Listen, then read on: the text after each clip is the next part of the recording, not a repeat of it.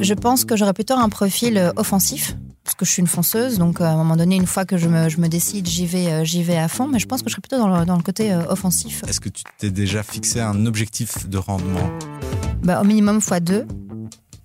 Ah Au minimum x2. Ah ouais, l'ambition. Ah bah, on avance nulle part sans ambition, Salim. à un moment donné, comme je t'ai dit, on y va, on n'y va pas. Mais si on y va, on y va les deux pieds joints. Celle qui promet d'y aller les deux pieds joints, c'est Leila Medan, une des quatre vedettes de l'édition 2023-2024 du Rallye Boursier, le concours d'investissement organisé chaque année par notre journal. Pendant dix semaines, Leila, mais aussi deux anciens invités de Tracker, Aude et Alexandre, ainsi que notre journaliste Gilles, se lanceront comme des dizaines de milliers d'autres participants sur les marchés avec un capital fictif de 50 000 euros à investir. Dans cet épisode, Leila, Alexandre, Aude vont nous expliquer comment ils vont s'y prendre pour rallier l'arrivée dans le vert, et cela après 10 semaines de course. Ils tenteront, comme beaucoup, de gagner les 10 000 euros bien réels promis aux vainqueurs. Au-delà de la dimension ludique d'un tel concours, le rallye boursier permet aussi d'investir en conditions et en temps réel. Dépêchez-vous de vous inscrire sur le site rallyeboursier.be en un mot. Le grand départ est donné ce lundi 20 novembre et il est encore possible de rejoindre la caravane jusqu'à la mi-décembre. Les analystes de la revue L'Investisseur prendront l'habit de coach tout au long de la course avec un point hebdomadaire à découvrir tous les week-ends dans notre journal. L'un des coachs de cette édition nous donnera aussi quelques précieux conseils dans cet épisode. On commence avec Leila Medan, celle qu'on connaît le moins dans les podcasts tracker. Entrepreneuse protéiforme et biberonnée à la tech, Leila a déjà sa petite idée sur la manière de conduire son bolide pendant le rallye boursier.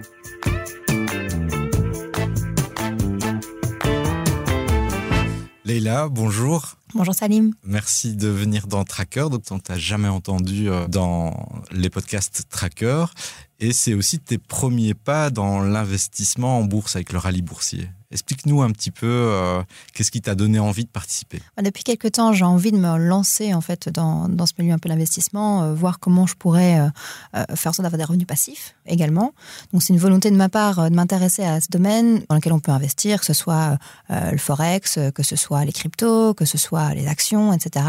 ce qui est important pour moi, c'est pas seulement l'aspect financier, de pouvoir générer des revenus, mais c'est également de pouvoir créer de la valeur. Et donc ça a été une réflexion qui a pris pas mal de temps, dans laquelle j'ai pas seulement été très accompagnée. Euh, et donc, le fait de pouvoir avoir cette opportunité-là, je pense, pourra me permettre d'aller directement, enfin, de jumper euh, directement dans, dans, le sujet, avoir de la pratique et apprendre de mes observations et de tout ce que j'aurais pu mettre en place.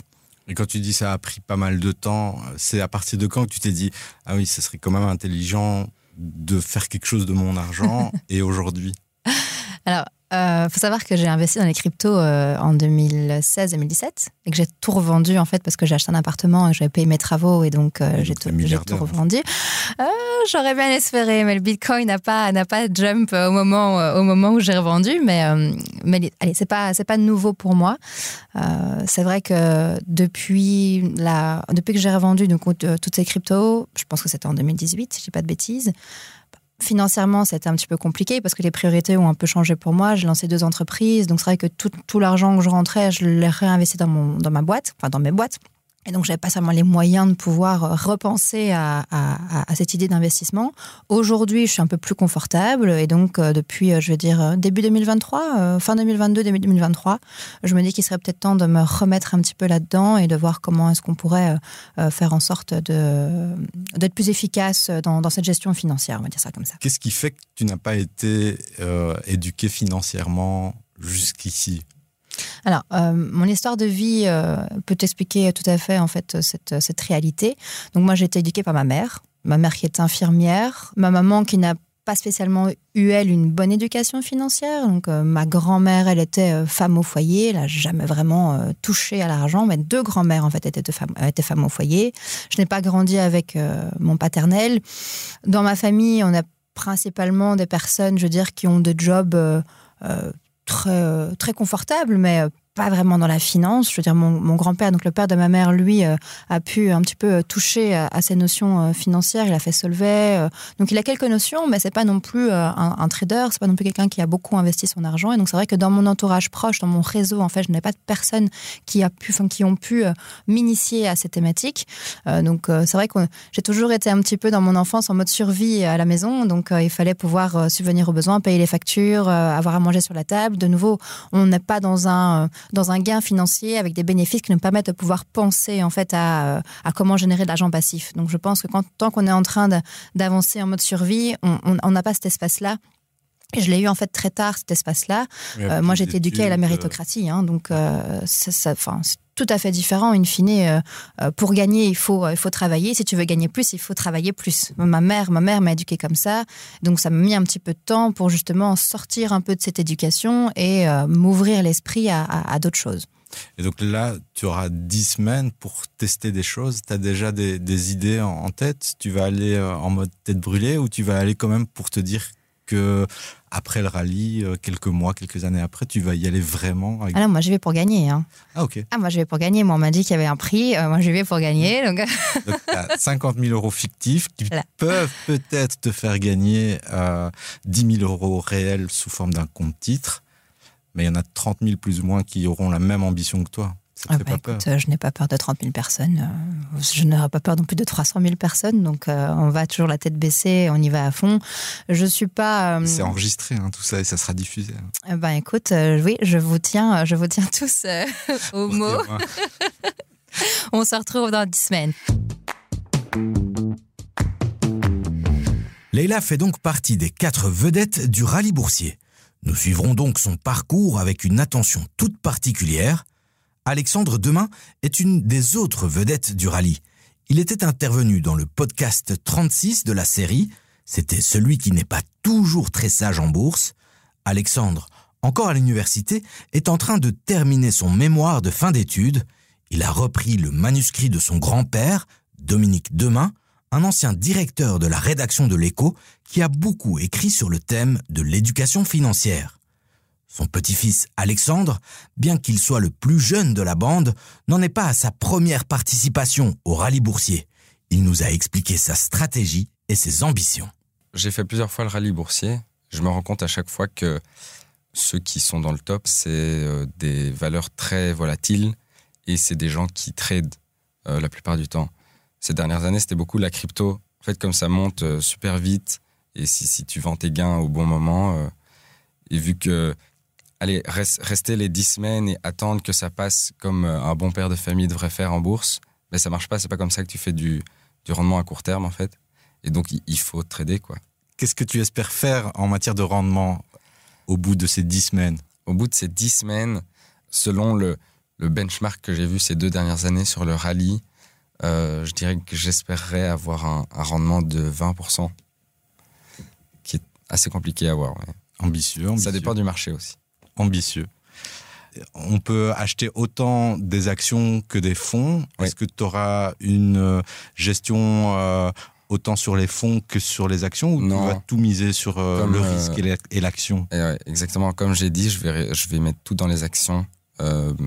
pour moi, c'est pas bon de autant se diversifier en prenant des fonds, etc. Parce que le rendement est juste moindre. Et je pense que c'est gros risque, gros rendement. Et euh, c'est ce que je vais faire. Après, trader, c'est pas la bonne façon non plus parce que tu peux être pris très facilement par tes émotions. Mais euh, trader pour moi, c'est juste passer des ordres de, vente quand tu as bien gagné et euh, mettre beaucoup d'argent sur certaines valeurs, pas trop se diversifier, c'est prendre des risques. Et pour moi, c'est comme ça que. Pour moi, en tout cas, c'est ma stratégie et c'est comme ça qu'on peut gagner de l'argent et en perdre aussi beaucoup à court terme. Alors là, il y a une dimension ludique parce que c'est de l'argent fictif.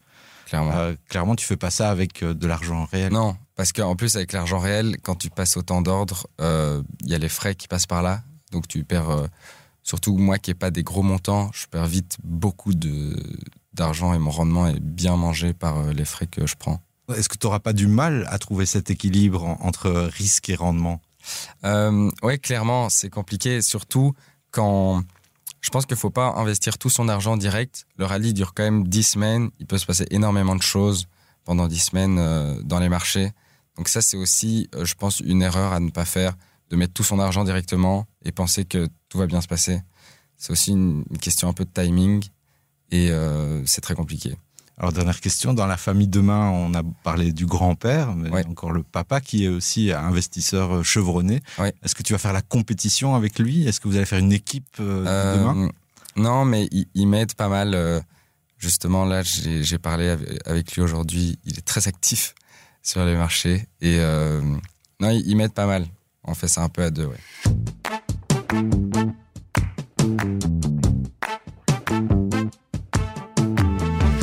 Alexandre nous a déjà donné quelques conseils pour faire bonne figure sur le rallye boursier.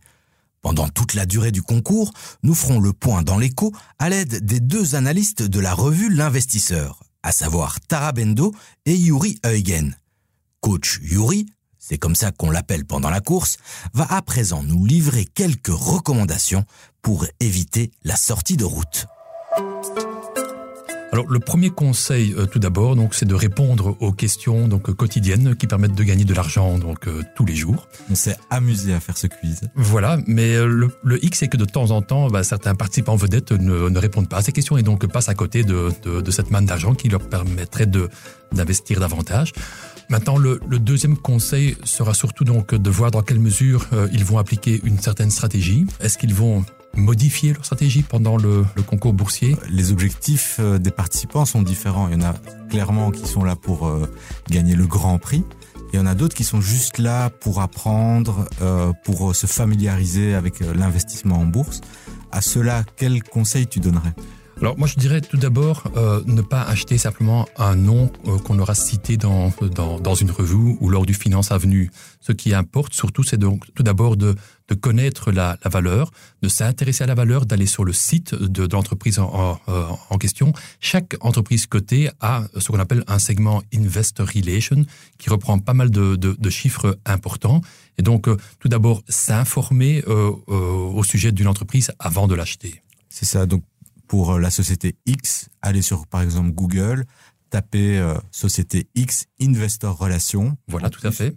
Et là, vous êtes directement dans l'environnement dédié à tous les actionnaires de la société, et c'est de la communication euh, transparente, réglementée, qui va vous aider à mieux savoir quel est l'agenda de la société, quelle est la situation actuelle de la société. Il y a les comptes des résultats du trimestre précédent. Oui, tout à fait. Et ce qui est important aussi, euh, surtout en fin d'année, c'est que certaines entreprises euh, organisent encore des, des journées investisseurs, donc les fameux Capital Market Days, euh, où on peut assister donc à pas mal de, de fluctuations du cours, donc le jour de, de cet Investor Day. Donc il y aura encore différents, différents éléments auxquels un participant devra tenir compte. Par exemple, tenir compte aussi du fait que certaines entreprises détachent également un coupon en, en fin d'année, donc cela peut aussi venir grever au fait le, le rendement final. Quoi. Donc, mais vraiment s'intéresser, mais vraiment s'intéresser donc euh, à l'entreprise. Ça, ce qui est vraiment très important, donc c'est de ne pas acheter un tuyau qu'on aura donné, quoi. Donc, euh, mais c'est vraiment s'intéresser donc euh, aux entreprises. 52 000 euros à investir, c'est pas tous les jours qu'on reçoit une somme équivalente. C'est quand même une grosse somme à investir. Qu'est-ce que tu conseilles aux gens? C'est de tout mettre d'un coup ou d'y aller euh, petit à petit?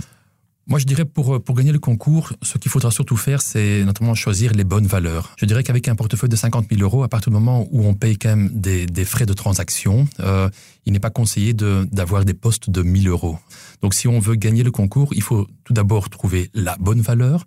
Et puis, si possible, prendre des, des postes de 3, 4, voire même 5 000 euros. Je pense qu'avec un portefeuille de 50 000 euros, si on a effectivement euh, 10 ou 15 valeurs en portefeuille, c'est suffisant. Quoi, donc et si possible, de temps en temps, penser aussi à prendre ces, ces, ces bénéfices si le titre a fortement grimpé sur, euh, sur un court laps de temps.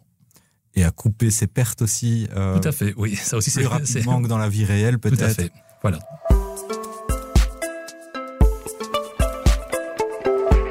Place maintenant à Aude, la troisième vedette du concours. Aude était également apparue dans la saison 4 de Tracker. C'était celle qui a repris ses finances en main pour investir.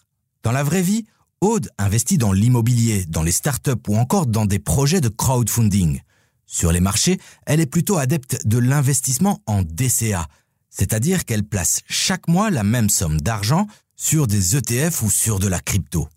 Le rallye va donc l'emmener hors de sa zone de confort. C'est un gros challenge parce que la bourse, c'est pas forcément mon domaine. Après, euh, je me prépare plutôt psychologiquement et émotionnellement pour cette aventure, pour calmer mon système nerveux. C'est aussi mon métier, donc euh, c'est plutôt à ce niveau-là que je travaille pour pas être euh, trop dans, l'émotionnel et, et, prendre des décisions voilà, du, bon endroit. C'est tentant d'être joueur en fait quand on a de l'argent fictif, donc c'est une bonne chose de, de se tempérer. Euh, toi, l'argent fictif, ça te fait penser à quoi? Là, vous allez avoir 50 euh, 000 euros d'argent fictif à investir. Notre sponsor vous en donne même 2000 euh, en plus dès le début, toujours fictif. Et nous, à l'écho, tous les jours où vous répondez à une bonne question du quiz, vous en recevez même 100, toujours fictif. C'est un beau cadeau, hein Noël avant l'heure. après, moi, les chiffres, ça me fait pas vraiment peur parce que c'est vrai que j'ai quand même longtemps travaillé en immobilier pour des, professionnels, des institutionnels, donc à, conseiller euh, des institutionnels à acheter ou vendre des bâtiments plusieurs millions, voire centaines de millions d'euros. Euh, Ce n'était pas mon argent, mais on les conseillait euh, sur ces transactions-là. Oui, donc 50 000 euros. Voilà, je ne pense pas perdre pied avec cet argent fictif. Mais ma question, c'est aussi de savoir si pour toi, tu vas te dire, OK, c'est de l'argent qui peut être totalement perdu puisqu'il est fictif, ou est-ce que je vais plutôt en prendre soin et euh, aller au bout du rallye avec euh, au moins la même somme? Ah bah là, c'est le côté euh, mère de famille qui, qui, ressort. Donc non, non, l'idée, c'est d'en prendre soin.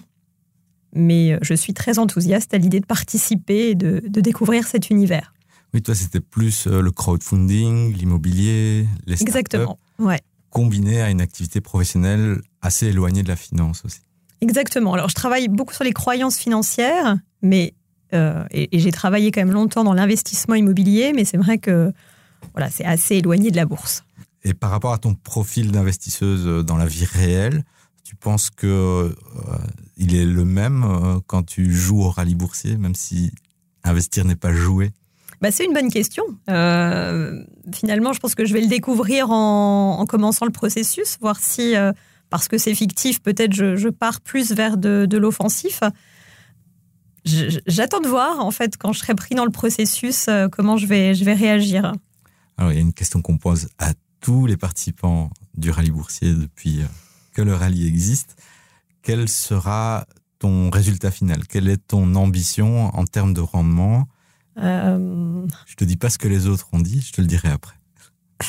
bah, euh, déjà, faire fructifier l'argent qui m'est offert. Après, en termes de, de pourcentage, encore une fois, j'ai n'ai pas forcément les bons ratios parce qu'ayant peu investi en bourse, j'ai plutôt des, ratios de rentabilité euh, qui sont, à mon avis, moindres. Donc, euh, surtout avec ma stratégie défensive. Donc, en termes de pourcentage, euh, c'est difficile. Il faudrait que tu me dises celui qui gagne, il fait combien?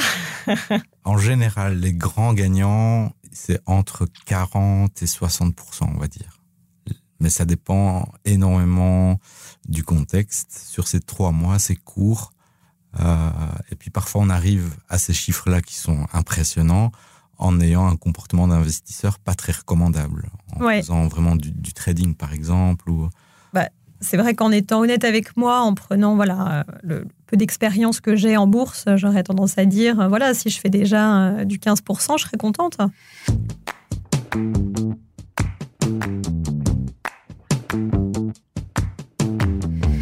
La dernière vedette du rallye, comme le veut la tradition, est une vedette maison. Autrement dit, nous avons choisi un membre de notre rédaction pour compléter l'équipage d'investisseurs stars que nous allons suivre pendant toute la course. Il s'agit de Gilles Quastio, journaliste spécialisé dans les services financiers et la crypto-monnaie. Gilles a déjà apporté plusieurs fois son expertise dans nos podcasts, intervenant volontiers quand on évoque les monnaies virtuelles. Alors Gilles, tu es souvent venu dans Tracker pour nous parler des bitcoins, de l'Ether, des crypto-monnaies. C'est vrai.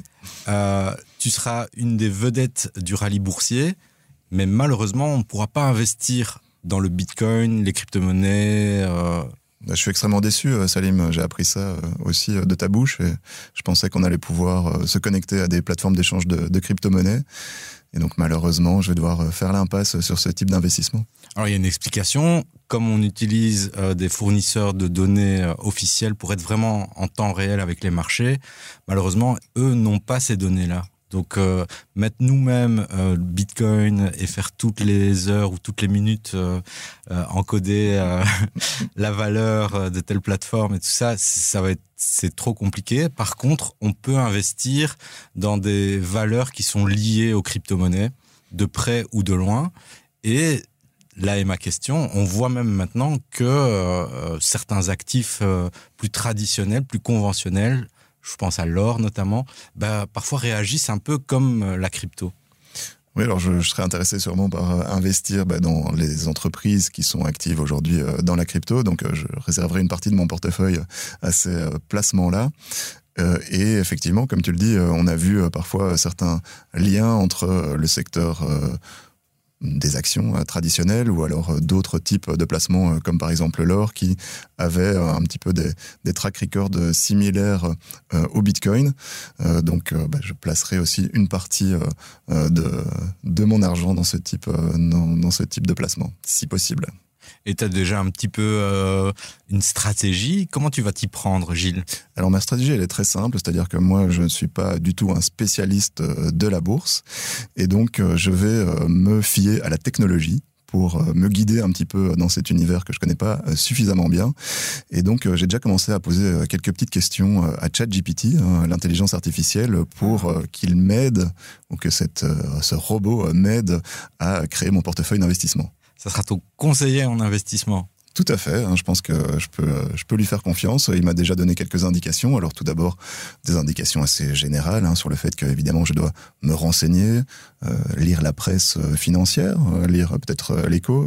pas mettre ses œufs dans le même panier, tous ses œufs dans le même panier. Pas mettre tous les œufs dans le même panier, pas prendre trop de risques, essayer de diversifier. Alors il me parlait de mettre 1 à 2% de mon capital dans euh, chaque euh, action, donc euh, pour ne pas mettre la, moitié, par exemple, dans une dans une action en particulier. Donc procéder pas à pas. C'était en 10 semaines. Alors, je lui ai dit que c'était en 10 semaines, mais il n'a pas trop réagi à cette à cette information là, plus précisément. Alors quand on euh, pose des questions à ChatGPT, il est toujours extrêmement prudent. Donc, euh, il y a beaucoup de disclaimers. Hein. À la fin, il me dit voilà, euh, les décisions d'investissement, ce sont des décisions personnelles. Il faut faire attention. On est dans un secteur à risque. Il ne faut pas mettre trop d'argent, trop de son capital dans ces dans ces secteurs. Mais il y a quand même des indications qui émergent.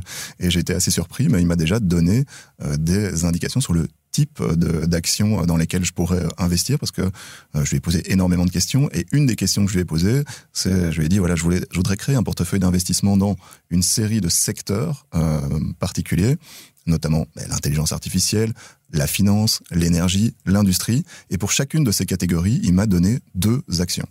Tu veux dire, il t'a proposé d'acheter deux actions, il t'a pas donné. Euh... Il me les a pas données, malheureusement. ChatGPT ne, ne, ne, fait pas ça. Mais il m'a proposé, par exemple, euh, ben, en technologie, euh, d'investir dans Apple, euh, dans Nvidia aussi. du côté de la finance, il m'a proposé d'investir dans Visa, dans Morgan Stanley. Il m'a proposé en énergie d'investir dans Exxon. Donc, je pense que ce sera intéressant de suivre un petit peu ces recommandations et de voir si on peut se fier à la technologie, à l'intelligence artificielle pour performer en bourse. Je trouve ça très finot de ta part, Gilles, parce qu'en plus, si ça se passe mal, tu pourras accuser la machine, l'intelligence artificielle, au lieu de l'homme. sa faute. C'est ici que se termine notre tour d'horizon des quatre vedettes de l'édition à venir du rallye boursier. Nous leur souhaitons bonne chance pour ces trois mois de compétition. Quant à vous, je vous invite à vous inscrire au rallye et à venir faire un tour dans notre groupe Facebook Les Traqueurs de l'écho où pendant les 10 semaines de course, il sera essentiellement question du rallye.